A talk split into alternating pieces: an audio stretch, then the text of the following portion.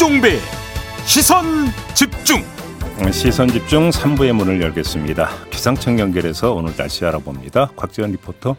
네, 오늘 가장 따뜻한 옷으로 꺼내 입으시는 게 좋겠습니다. 전국 곳곳으로 한파특보가 내려져 있고요. 지난 주말보다도 더 추워서 서울의 현재 기온이 영하 10도, 남부지방도 광주, 부산이 영하 4도, 제주도를 제외한 전국이 꽁꽁 얼어 있습니다. 더 넓게 귀 기울이고 더 깊게 살펴봅니다. 대한민국 시사의 기준 김종배의 시선 집중. 2024년에도 계속 시선 집중하세요. 네, 쌍특검에 대한 대통령의 거부권 행사를 두고 이게 이해 충돌에 해당이 된다 안 된다 지금 논란이 거세지고 있는데요. 앞서 2부에서 민주당 입장 들어봤고요. 이번에는 국민의 입장 들어보겠습니다. 국민의힘 원내 대변인을 맡고 있는 전주혜 의원 전화 연결하겠습니다. 나와 계시죠? 네, 안녕하세요. 반갑습니다. 네, 국민의힘 안녕하세요. 전주혜입니다. 네, 그냥 바로 이게 이해 네. 충돌에 해당이 된다고 보십니까? 안 된다고 보십니까? 지금 이해 충돌의 여지보다는 예. 지금 다른 것이 더 문제인 거죠. 이제 권한제기 심판 요건에서 가장 중요한 것이 네. 구체적인 헌법상 권한이 침해되었는지 여부거든요. 네, 네. 그러니까 첫 번째 요건은 무효에 이를 정도의 중대한 위법이 있는지, 음. 두 번째는 구체적인 헌법상 권한이 침해되었는지 여부인데요. 네. 이 헌법상 권한 침해가 없다고 하면 음. 이게 각하 사유가 된다는 거죠. 네, 네. 예, 그래서 우선적으로는 이 청구인 적격이 있는지 없는지가 우선적이고요. 네. 이런 면에서 예를 들어서 지금 특검법이 쌍특검법이 대통령 제2요구권이 행사되어서 지금 국회에 와 있지 않습니까? 네. 그러면은 국회는 다시 재표결 할 수 있죠, 국회의원들이. 음흠. 그렇기 때문에 어, 이 구체적인 헌법상 권한이 어떤 게 침해됐는지가 전혀 없습니다. 그렇기 때문에 어, 각하 사유에 해당하는 것이고 음흠. 뭐 그것이 어떠한 뭐 이게 충돌이 있는지 없는지 이것을 나가기 전에 일단은 이것은 청구의 적격이 없기 때문에 헌법재판소에서는 실질적인 요건의 충족 여부를 판단하기 이전에 네. 아예 청구인 적격이 없기 때문에 각하 사유가 된다는 거죠. 그러니까 지금 의원님 민- 예. 의원님 말씀을 정리하면 이해 충돌 여부에 대한 논란은 둘째치고 네. 재표결을 할 수 있는 기회가 보장이 되어 있기 때문에 이거는 네. 권한을 침해하는 게 아니다 이런 말씀이신가요? 네, 정리하면? 그렇기 때, 예, 그렇기 때문에 권한쟁의 심판 자체가 이유가 없습니다. 예를 들어서 예. 작년에 있었던 권- 검수 완박 법안에 대해서 검사들도 음. 헌법재판소에 권한쟁의 심판을 청구했습니다. 네. 근데 어떻게 됐습니까? 각하됐습니다. 그 음, 이유는 음. 검수 완박법에 뭐 어떤 위법 여부와 관계없이 네. 검수 완박법이 음. 검사들의 수사권이나 기소권을 침해했다고 볼 수 없다는 이유로 각하됐거든요. 예. 마찬가지라는 겁니다. 그래서 음, 음. 우선적으로 이 권한제기 심판 자체는 이렇게 그 청구인 적격이 없는 각하 사유가 뻔한 이런 것인데 이것을 민주당이 굳이 하겠다는 것은 이것은 총선에 이용하겠다. 음. 이것을 계속 정쟁화해서 총선에서 이득을 보려는 이런 꼼수용 어, 권한제기 심판이다. 저는 그렇게 생각합니다. 조금만 얘기를 확장을 할게요. 그러니까 민주당의 네. 주장은 대통령이 이해 충돌임에도 불구하고 가족에 대한 어떤 그 법안의 거부권을 행사함으로써 사실상 국회에서의 표결 결과를 무시한 것 아니냐 이 점을 강조하는 것 같은데요. 아, 그러니까 이제 무시했다고 해서 이게 권한제기 심판이 아니라는 걸 다시 한번 제가 강조를 하는 것입니다. 예. 뭐냐면은 그 법의 요건을 요건을 맞춰서 해야 되는 건데 음흠. 내가 부당하니까 권한제기 심판해 그건 아니라고 제가 누누이 앞서 말씀을 드렸습니다. 네. 그래서 이거는 각각감이라는 걸 일단 말씀을 드리고요. 네. 두 번째 실질적으로 봤을 때 음. 대통령의 거부권 행사가 이게 이해충돌 방지법상의 신고나 회피나 예. 회피 대상도 아니고요. 예. 그리고 이것은 대통령 헌법상 권한이기 때문에 여기에 어떠한 제한이 있다고 볼 수도 없습니다. 오히려 어, 제 개인적인 소견입니다만 음. 이 쌍특검법은 위헌적이고 위, 위법적인 압법이죠. 음. 이런 입법 목적이 너무 뻔하지 않습니까? 진실 규명이 이렇게 안- 있는 것이 아니라 네. 총선에서 이것을 이슈화해서 계속 이득을 보겠다. 네. 또 특검 특정권이 민주당이나 정의당 등의 야당에만 있습니다. 음. 그런데 이것을 수사 상황을 언론에 계속 브리핑하겠다는 내용이 들어가 있어요. 네. 그럼 어떻게 되겠냐? 음흠. 결국은 이렇게 계속 이슈화하고 정쟁화해서 선거에서의 공정성과 그리고 국민들의 올바른 선택권을 침해하겠다는 이러한 위헌적인 목적을 가지고 있기 때문에 위헌적인 성격을 가지고 있기 때문에 네. 이런 위헌적이고 위법적인 법안에 대해서 당연히 법치 국가이고 자유민주주의 국가인 대통령으로서는 거부권 행사가 너무나 당연하다고 생각합니다. 저 이, 오히려 이 법의 문제는 거부권 행사가 옳고 그르고를 떠나서 이 법안이 위헌적이고 위법적인 악법이라는 데 저는 있다고 생각합니다. 좀 이따 한번 제가 따로 여쭤보도록 하고요. 그. 이해충돌 관련해서 이해충돌 방지법에 분명히 가족이라는 명시가 있는데 대통령 배우자 아니냐 이 점을 강조하는 건 어떻게 받아들이십니까?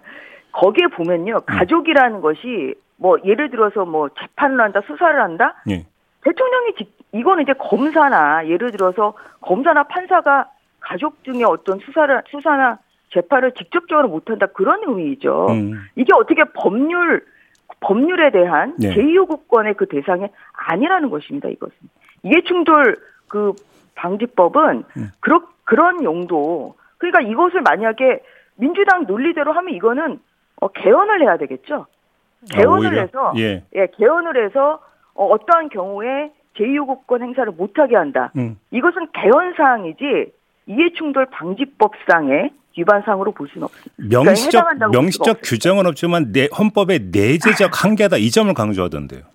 내재적 한계라고 볼 수가 없는 거죠, 이게. 그래요? 그 아까 말씀드렸지만 음. 아니 이것이 그 이해충돌 방지를 얘기하기 전에 네.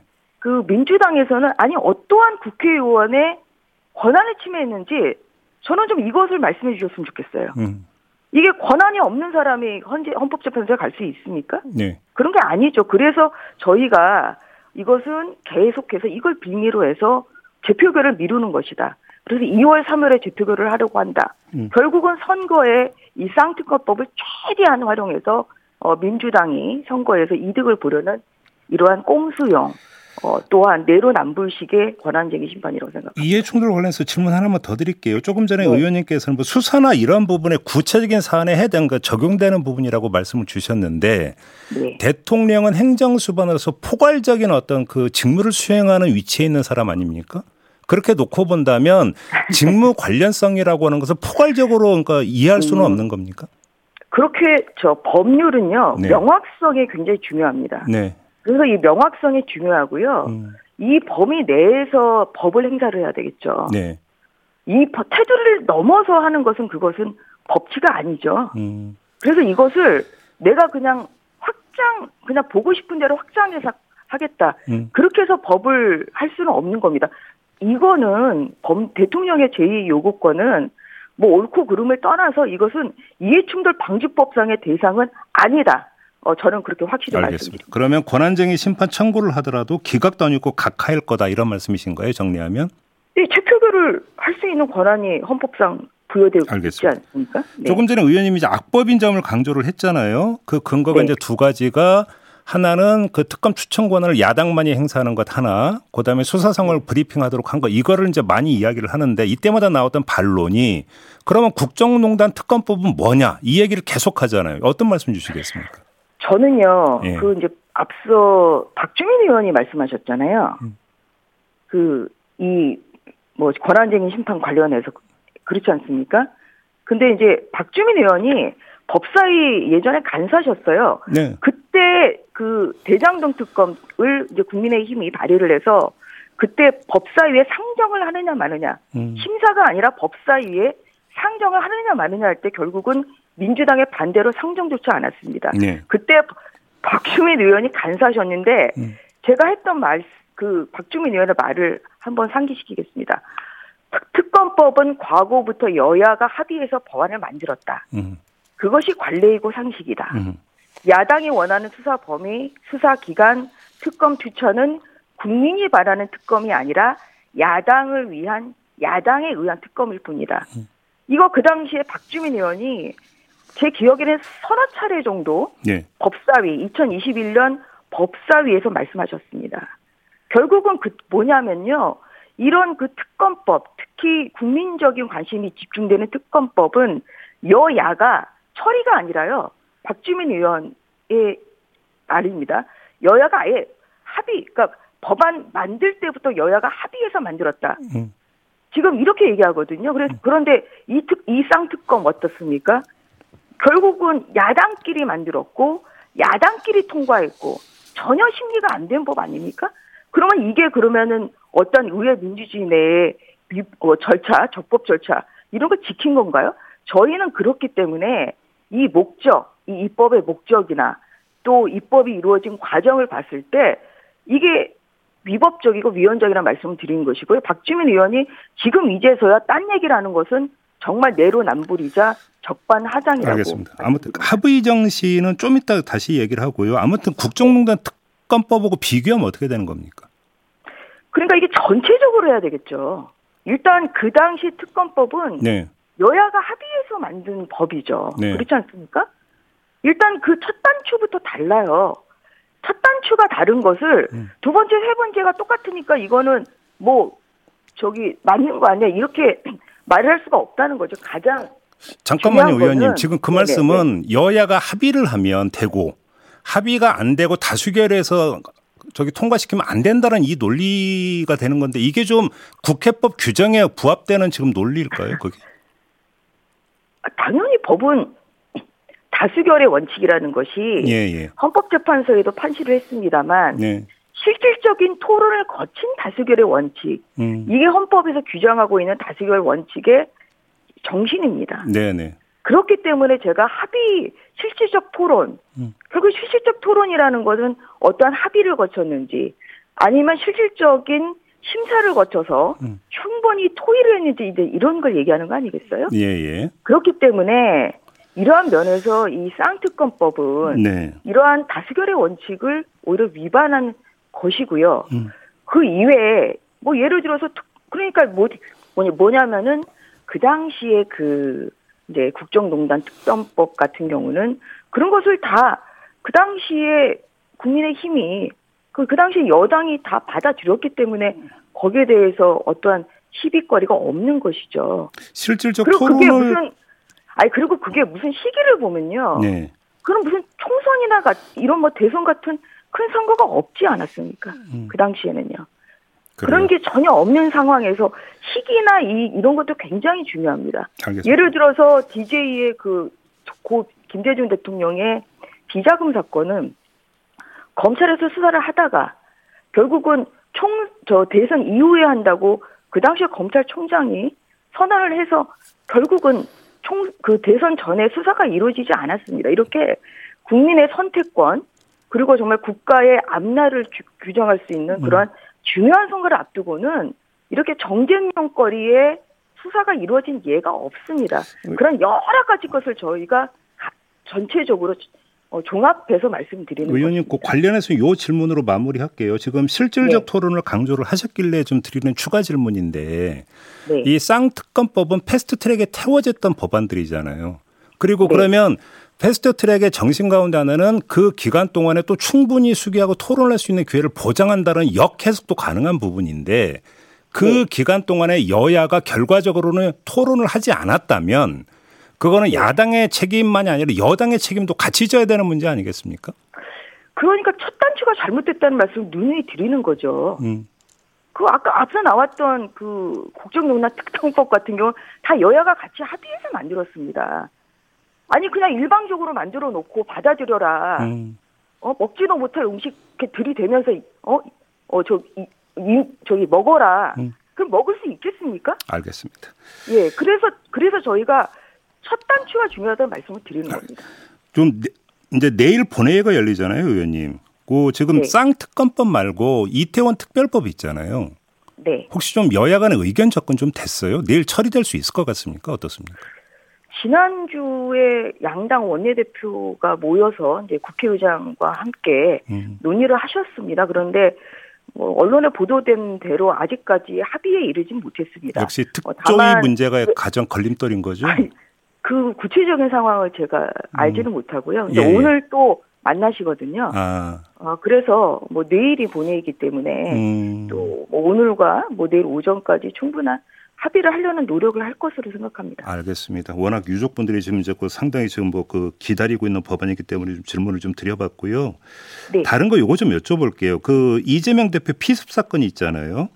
네. 이그 가해자 테러범의 당적 보유 여부를 공개할 거냐 말 거냐가 논란이었는데 경찰은 정당법 네. 규정에 따라서 공개하기 어렵다라는 입장인데 이게 지금 법적 해석을 어떻게 해야 되는 겁니까? 저도 그 정당법에 이제 그렇게 돼 있다고 하면 네. 뭐 수사기관으로서는 뭐 좀 그러한 부분에 대해서 부담을 느낄 수도 있- 있을 것 같습니다. 음. 예, 그리고 예. 이게 뭐 영원히 공개가 안 되는 것이 아니라 음. 또 검찰에 또 송치가 되고 예. 또뭐 기소가 되면은 뭐 그런 과정에서 또 자연스럽게 음. 그 당적 여부에 대해서 발표할 수 있는 또 국민들이 음. 알수 있는 시간이 올 것이라 생각합니다. 그래서 그 시간이 예. 길지가 않기 때문에 예. 뭐몇 달 후가 아니라 음. 어한 뭐 1, 20일 사이에는 알 수 있는 그런 기회가 있을 거로 생각하기 때문에 예. 뭐 검찰에서 나름대로 음. 여러 가지를 판단하고 고심해서 내린 결정이라고 생각합니다. 근데 정당법 규정 때문이라도 뭐 검찰로 송치가 되더라도 어차피 공개 못 하는 건 마찬가지 아닌가요? 그래도 이제 뭐 검찰 에서 이제 기소가 되면 예. 또 공소장이 또 아, 기소가 되면 지나면은 예, 예, 예. 그러면 또 어, 국회 국회에서 받아볼 수 있는 이런 것들이 있거든요. 아, 기소 이제 어, 공소장에는 범의가 이제 그 기술이 돼야 되기 네네. 때문에 그럼 네네. 자연스럽게 이제 공소 내용에는 거의 포함될 수밖에 없는 거 아니냐 이 그래서 말씀이시네. 기소된 날로부터 예, 7일 7일 지나면 음. 어, 저희 국회에서 받아볼 수 있기 때문에 예, 예. 뭐 그런 여러 가지 방법을 통해서 음, 음, 네, 네. 어, 국민의 알 권리를 충분히 또 알, 충족시킬 수 있는 그런 시기가 있을 거라 생각합니다. 알겠습니다. 자, 말씀 여기까지 들을게요. 고맙습니다, 의원님. 네, 감사합니다. 네, 국민의힘의 원내 대변인을 맡고 있는 전주혜 의원이었습니다. 뉴스의 이면을 파헤치는 삐딱선 정신. 핵심과 디테일이 살아있는 시사의 정석. 여러분은 지금 김종배의 시선 집중을 청취하고 계십니다.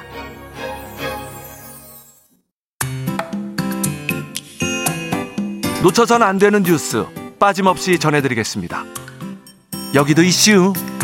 네, 이용주 뉴스캐스터와 함께합니다. 어서 오세요. 시선 집중과 함께하는 힘찬 출근길 안녕하세요 이용주입니다. 네, 어서 오십시오. 예. 자, 오늘 어떤 이슈인가요? 자 서울시가 지난달 27일부터 중구에 있는 이 명동 입구 광역버스 정류장에 도입했던 노선별 대기판 운영을 9일 만에 중단했습니다. 네. 서울시는 버스를 기다리는 시민들 안전을 위한다는 목적으로 노선별 대기판을 설치했는데요. 네. 거꾸로 퇴근길 대혼잡이 빚어지면서 안전이 더 위협받는 상황 이 벌어졌기 때문입니다. 그러니까요. 뭐 버스가 한 시간에 1km 갔다 뭐 이런 얘기도 있고. 예, 그 장난 아니었어요. 네. 근데 이 문제의 명동 입구 정류장에는 이 서울 도심에서 경기도 성남, 용인, 수원, 화성, 의정부 등으로 가는 29개 노선의 광역버스가 서는 대단한 정류장입니다. 네. 이 정류장은 원래 승객들이 정류장 바닥에 적힌 노선 번호를 보고 근처에 줄 서 있다가 원하는 버스가 정차하면 탑승하는 방식으로 이제 네. 운영이 네, 됐거든요. 네, 네. 승객이 많은 퇴근 시간에는 사실 버스가 정확하게 바닥에 이 노선 번호 앞에 서는 건 아니었지만 큰 문제 없이 운영되고 있었습니다. 네. 근데 서울시가 갑자기 이 지난달 말에 노선별 대기판을 세우고 오히려 이 상황이 악화가 됐습니다. 그러면 그 버스는 그 노선별 대기판 앞에 딱 칼같이 딱 서야 예. 되는 거였습니까? 그렇죠. 예, 그게 오. 이제 FM이었는데 그러면 그 앞차 가기 전에는 뒷차는 와서 그러니까 네. 설지 서지도 못하고 그게- 그게 이제 큰 문제가 지금 난 거죠, 지금. 예, 예. 그래서 이 노선별 대기판 제도가 말씀하신 것처럼 노, 버스가 노선 번호가 적힌 대기판 앞에 정확하게 정차를 해야 되는 시스템이에요. 네. 그래서 이거를 해봤는데 아, 지난 아, 서울시는 지난달 27일 명동 입구 정류장에 노선별 대기판 심지어 13개를 세웠습니다. 네. 비슷한 방향의 노선 두세 개를 묶어서 버스의 정차 장소를 이 지정을 한 겁니다. 네. 서울시 관계자는 퇴근 시간대에 버스가 정류장 인근 도로나 횡단보도에서 승객을 태우는 등 안전 문제가 우려된다는 민원이 있어서 음흠. 이런 제도를 도입했다고 했습니다. 네. 근데 결과는 정반대로 나타났고 저도 이제 명동에 이제 일하는 친구가 있는데 연말 모임에 못 왔어요. 친구가 안 와요. 버스 때문에 예. 그래요? 거기서 진짜로 한 시간 반 막 기다리고 그랬다고, 그랬다고요. 한 시간 반요? 예. 차타 차를 가지고 다니는 친구라서 세상에는 이제 보다면 기획 의도와 결과가 다른 경우가 참 많은데 이게 전형적인 아, 어쩌다가 이렇게까지 돼버린 겁니까? 아, 어, 왜냐면요. 이게 말씀하신 것처럼 여러 대의 버스가 한 정류장에 한꺼번에 정차해서 승객을 대량으로 태우고 출발하던 예전의 방식과는 다르게 네. 앞차가 빠져나가야만 뒤에 버스가 정차를 할 수 있는 이런 시스템이 이제 도입이 됐잖아요. 그렇죠. 예, 그래서 서울역부터 명동 입구까지 버스 열차 현상, 이른바 꼬리 물기가 너무 심각해져서 음, 음, 예. 교통 정체가 너무 심각해졌습니다. 예. 게다가 이 노선별 대기판이 설치된 방식도 문제였는데요. 음. 30m에서 30, 40m 요 정도 길이의 버- 정류장에 대기판 13개를 세우다 보니까 대기판 사이 간격이 1m 정도밖에 되지 않았다고 네, 합니다. 네, 네. 버스 한 대당 길이가 평균 12m 정도인데 음. 1m 간격 대기판 어떻게 나온 계산일까요? 음흠. 아무튼 이렇게 버스 정차 공간이 부족해져서 도로상에 대기하는 버스가 길어지고 이렇게 자 교통 체증이 이게 발생하게 된 거죠 이게. 아니 타이밍도 그런 게 연말 연시잖아요. 예, 그렇죠. 그 승객들 몰릴 때 아닙니까? 가장 힘들 때. 예. 예. 음. 그래서 이 시민들의 분노가 장난이 아니었습니다. 네. 야근하고 밤 10시에 서울역에서 9,200번 버스 탔는데 명동입까지 1시간 걸렸다. 이렇게 말씀하신 분 계셨고요. 음. 네. 또 서울역 명동입구까지 서울 어, 왜냐면 이게 서울역에서 명동입구까지 걸어가도 30분이면 걸어가거든요. 근데 음. 이게 1시간이 걸리는 거면 이건 버스를 왜 타 이거를. 그죠? 네. 네. 그리고 또 어떤 분은 내가 타야 하는 버스가 저 멀리 보이는데 한 줄로 늘어선 버스 탓에 멀리 있는 버스를 보면서 40분을 추위 속에 기다렸다. 음. 너무 슬픈 사연이에요. 예. 자, 그리고 또 어떤 분은 퇴근 버스를 1시간이나 기다렸다. 회사 때려치우고 싶다. 아, 그래서 많은 분들이 또 공감을 샀습니다. 이 버스와 이제 실갱이는 그 그래 막 계속 안 오면 그래 누가 이기나 한번 끝까지 해보자 이런 심리가 또 발동되기도 하거든요. 예. 아무튼 그래서 이 노선별 대기판 제도 결국 운영 중단이 된 겁니까? 예, 결국에는 서울시가 명동 입구 광역버스 정류장에 설치한 이 줄서기 표지판 운영을 31일까지 유예하기로 했습니다. 네. 또 6일에는 오세훈 서울시장이 명동 입구 이 버스 정류장에 직접 찾아와서 현장 점검을 나서기도 했는데요. 예. 이 자리에서 오 시장은 저희가 좀 더 신중하게 일을 했어야 되는데 추운 겨울에 신중치 못하게 새로운 시도를 해서 많은 분들께 불편을 일으켜 죄송하다고 네. 사과를 했습니다. 네. 아, 솔직히 사과는 좀 시원했어요. 사과 받기 굉장히 힘든 시대인데. 네. 자, 그럼에도 불구하고 이번 명동 버스 대란 전형적인 탁상 행정 아니었느냐 이런 그러니까요. 비판의 목소리 계속 나오고 있습니다. 아니 뭘 고민했는지는 알겠어요. 막 이제 그 버스가 저 뒤에서 우르르 달려가고 막 예. 한꺼번에 막 움직이 이런 경우. 종종 있거든요. 그래서 안전을 고려했다는 것도 아마 그런 뜻인 것 같은데. 예, 맞습니다. 음. 하지만 결과는 좋지 않았죠. 음흠. 예. 결, 결국에는 지금 이 승객들이 방금 말씀하신 것처럼 안전이 조금 위험하긴 해요. 그래서 네. 이거를 결과적으로 해결을 해야 될 텐데 예. 서울시가 이제 이 대도시 광역교통위원회 그리고 또 경기도와 이 협의를 진행해서 네. 광역버스의 노선 변경을 추진하겠다고 또 발표도 했습니다. 예. 수원 방면 4개 노선과 용인 방면 1개의 노선의 승하차 위치를 명동 입구 정류소에서 우리은행 종로 지점으로 변경을 하고요. 음흠. 광역버스 중 5개 내외, 내외의 노선을 을지로와 종로 방면에서 회차 하거나 명동 정류소에서 무정차하도록 조정을 해서 음. 도심 내부의 교통 혼잡을 줄일 계획이다. 이렇게 밝혔습니다. 네. 이런 노선 조정으로 명동 입구 정류소, 정류소 이용 11 탑승객 수가 현재 9,500명에서 5,800명까지 60% 수준으로 감소할 것이다. 이렇게 예상은 지금 또 하고 있습니다. 네, 그래요. 아니, 그러니까, 아니, 그러니까 그 승차장을 여러 군데로 분산하면 사실은 되는 거죠. 네, 맞죠. 그게 그렇게 어려운 건가요? 아, 근데 거기 또 워낙 또 많은 분들이 다니셔서 네. 더 쉽지 않은 것 같습니다. 동네방네님이 심할 때는 남명역부터 막혀요. 아, 진짜 먼데 남영역? 그러니까요. 와. 세상 일에는 그러니까 기획 의도대로 딱 그 자대고 딱 선거면 그렇게 지켜진다고 생각하는 자체가 되게 순진한 발상이고 네, 맞습니다. 현장 상황이라는 게 고려가 돼야 되는 거고 예. 거기서 운영의 묘라는 게 이제 발생을 하는 거거든요. 그렇죠. 이거를 고려를 하지 않은 결과 아닙니까? 맞습니다. 그래서 지금 이용주 캐스터도 말씀을 해주신 대로 탁상 행정의 결과다. 그렇죠. 이런 얘기가 나오는 거잖아요. 근데 사실 이거 만든 제도 만든 사람 중에 대중교통 타고 다니시는 분 뭐 누가 있을까 저는 좀 궁금해요. 예. 그러니까요. 알겠습니다. 자 이렇게 마무리하죠. 이용주 캐스터와 함께했습니다. 고맙습니다. 감사합니다. 네, 김종배의 시선 집중 본방 모두 마무리하고 유튜브 연장 방송으로 이어갑니다. 고맙습니다.